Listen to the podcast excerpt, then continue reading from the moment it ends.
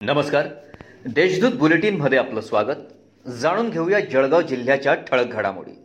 राज्यातील जिल्हा नियोजन समितीला कोविड एकोणीस विषाणूच्या प्रतिकारासाठी उपलब्ध करण्यात आलेल्या तेहतीस टक्के निधीतील पन्नास टक्के निधी आरोग्यावर खर्च करण्याची नुकतीच मंजुरी देण्यात आली आहे.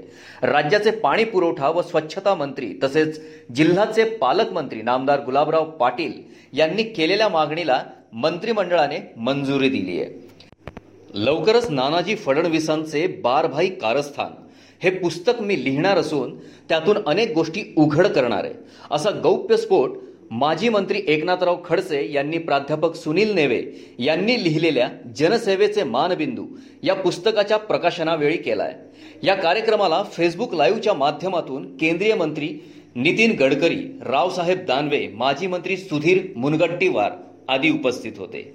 निंभोरा बुद्रुक तालुका रावेर येथील सुलवाडी गावात गुरुवारी स्वतःच्या शेतात काम करण्यासाठी गेले असता पाऊस व विजांचा कडकडाट झाल्याने काही मजूर झाडाखाली थांबले.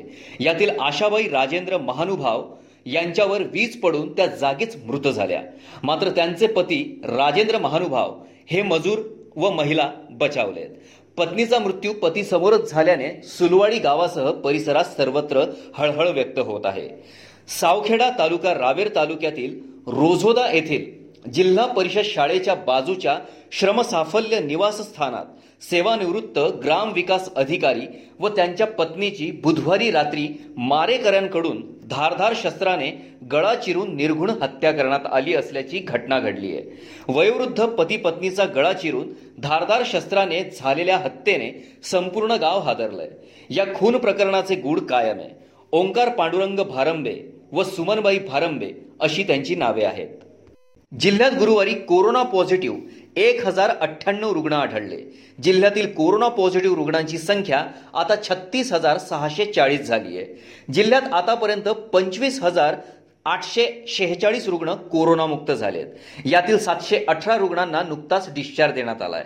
सध्या नऊ हजार सहाशे एकसष्ट रुग्णांवर उपचार सुरू आहेत. जिल्ह्यात गुरुवारी एकोणावीस रुग्ण दगावलेत. या होत्या आजच्या ठळक घडामोडी. याबरोबरच वेळ झाली आहे येथेच थांबण्याची. भेटूया पुढील बुलेटिन प्रसारणात.